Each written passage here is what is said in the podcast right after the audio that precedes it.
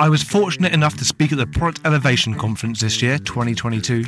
And whilst I was there, I heard some brilliant talks. So brilliant that I grabbed a few speakers after their talks and asked them to summarise their talk in 10. When you're done listening, make sure you share this episode with at least one other person. Content this should shouldn't keep it to yourself. Hello, I'm here with Janna Bastow. I, oh, I said it correctly. Phenomenal. Uh, thank you so much for making the time to talk to me. I saw your talk this morning at Product Elevation, and I was well, what do I say? I was going to. I am very honoured that you've taken a little sliver of your day to come and talk to me to kind of surmise your talk in 10. So would you mind perhaps introducing yourself and giving a little bit of an overview of what it was that you spoke about today? Yeah, absolutely. And thanks so much for the invite onto your podcast. Really excited to be here and chat with you all.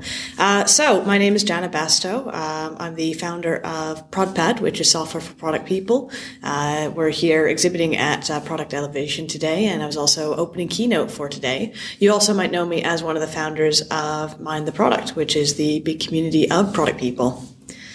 So my talk today was about was called the skinny on lean road mapping and was trying to give people an idea as to what lean road mapping is and why they should move to it and very importantly how they should move their team to it how to convince their boss their team their salespeople their marketers their customers everyone that they can get on board with this new way of road mapping.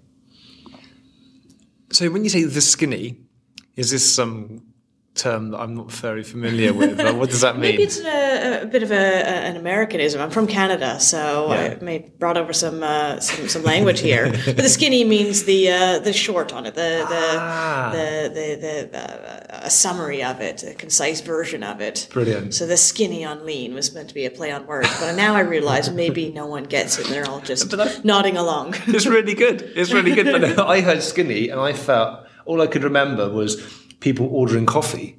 Oh, right. Like, so I'm like, yeah, a skinny latte. Yeah, so what is, what is like, this is like a, and but now, yeah, okay, I'm with you. Now that's that's brilliant.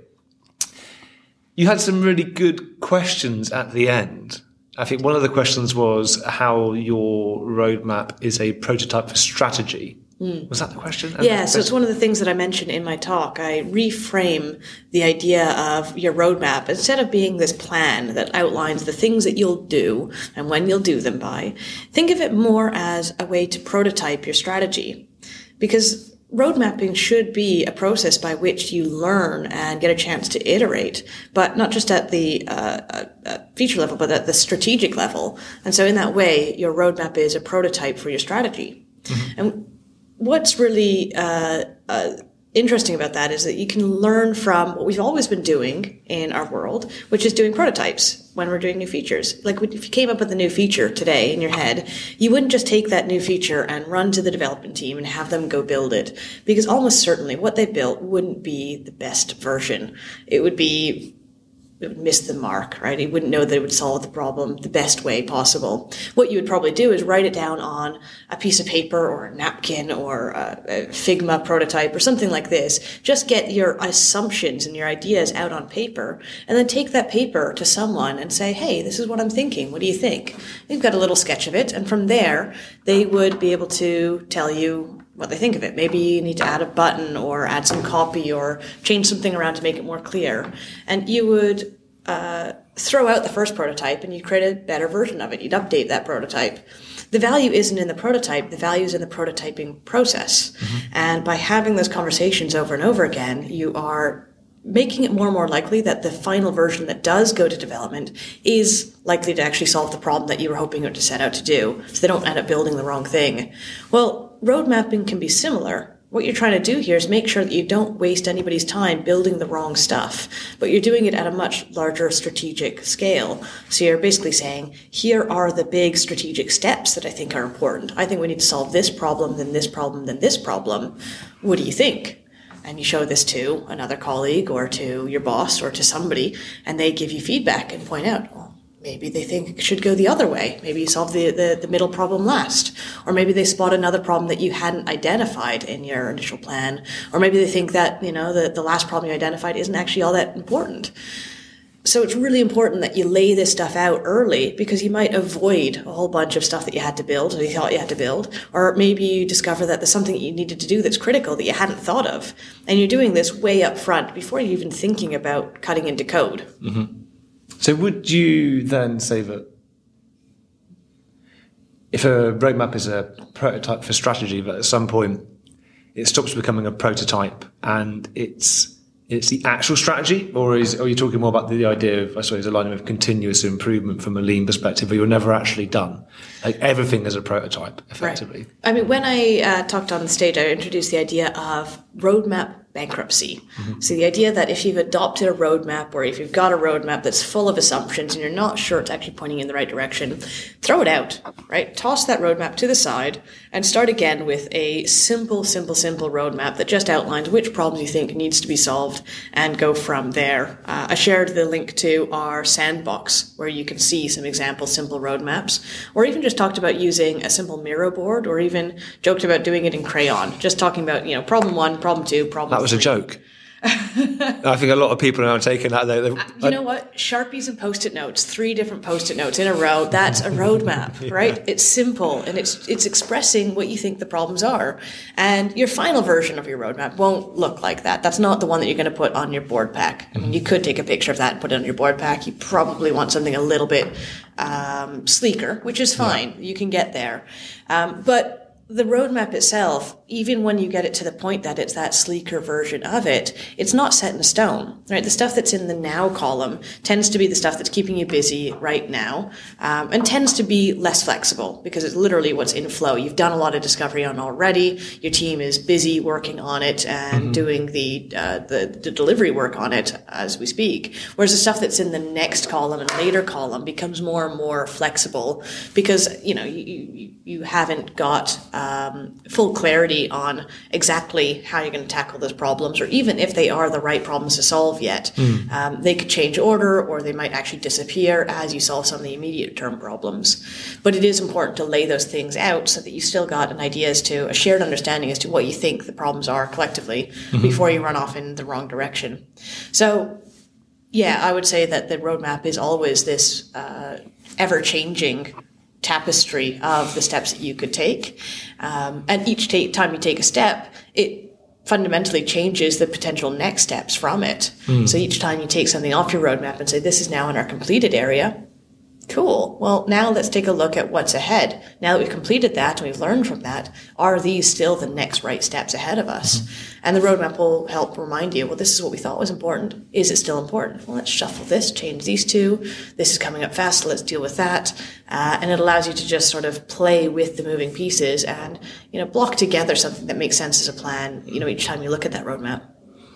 Maybe a slightly abstract question. So bear with me on this. I'm not sure if it's going to make much sense, but I'm just now considering is a road what what is a roadmap? And I, I don't mean as in it's yeah. I think we all have an appreciation for what a roadmap looks like and the kind of things we put on it, but for a lot of people, I think that they think a roadmap is is, a, is an artifact, and so you then have many different instances of that artifact over time. Hmm. The same as when people say, well, you know, if you have a vision for a product, it's an artifact. When actually a vision is more of a shared understanding. It's a belief. It's something that compels you. The artifact's just a, a manifestation of kind of what should be imbued within people.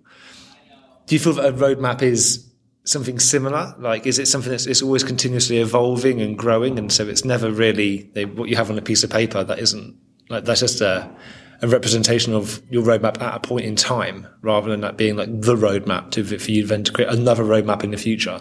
I see where you're going with this. I would say that the roadmap is an artifact that communicates your assumptions at that time that you use to pull out the uh, other assumptions that other people have, pull out the, um, the, the, the, the, the knowledge from other people. Because if you just said to somebody, hey, what is our strategy? Where are we going? It's hard to articulate that. Whereas if you say, Hey, I've had conversations with all these different players in our team, and here's what I understand the problems are. Am I right or am I wrong? How far wrong am I? You'll have a much more uh, collaborative useful conversation. Just like if you had an idea in your head and you wanted to share it with a developer, you'd do much better if you just jotted down what you were thinking and drew some flow diagrams or something. Mm. And they go, oh, okay, I kind of get what you're saying, but why wouldn't we do it this way? And they turn the page around or do something else with it. And just by having that, that document there, it pulls the insights out of people. It creates a space where you have that conversation. Now, the roadmap itself does change. You can get snapshots of that roadmap that you say, this is our roadmap from that point in time, which you can always look back on and go, yeah, that's what we thought was important in January don't worry that you won't build it all. That's not the point of the roadmap. Um, you'll also have versions of the roadmap that you might say, well, here's our full roadmap that you know you and I internally can see everything, but we're going to share just you know the the top part, mm-hmm. right, the top level stuff with our exec team or with our investors. We're just going to share the publicly facing cards with mm-hmm. our public customers or with our sales team. We're just going to share this selection with this team who needs this level of information. So you can get multiple versions of a roadmap from one master roadmap underneath. Yeah. So very much within roadmaps, which is another thing, thing I was thinking about, is assuming there's different levels to it. Now, I said I was only going to keep it for 10 minutes. I'm a little bit over. All right. One, you can have this as a yes or no if you want one thing you, often see organizations try and do is to come up with a product roadmap and then a technical roadmap.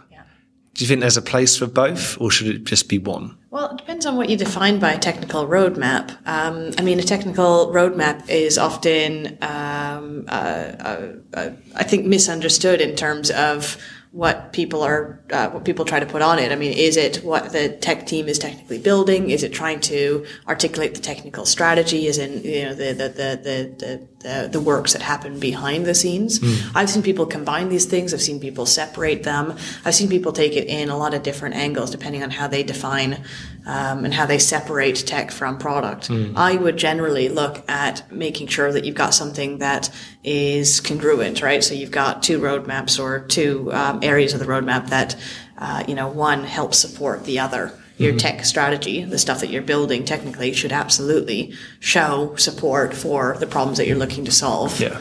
Uh, on the roadmap. And you can do that in two separate roadmaps that are linked together mm-hmm. or stacked together, or you can just have two different types of cards, two different color cards on yeah. the same roadmap. No, I'm with you all the way.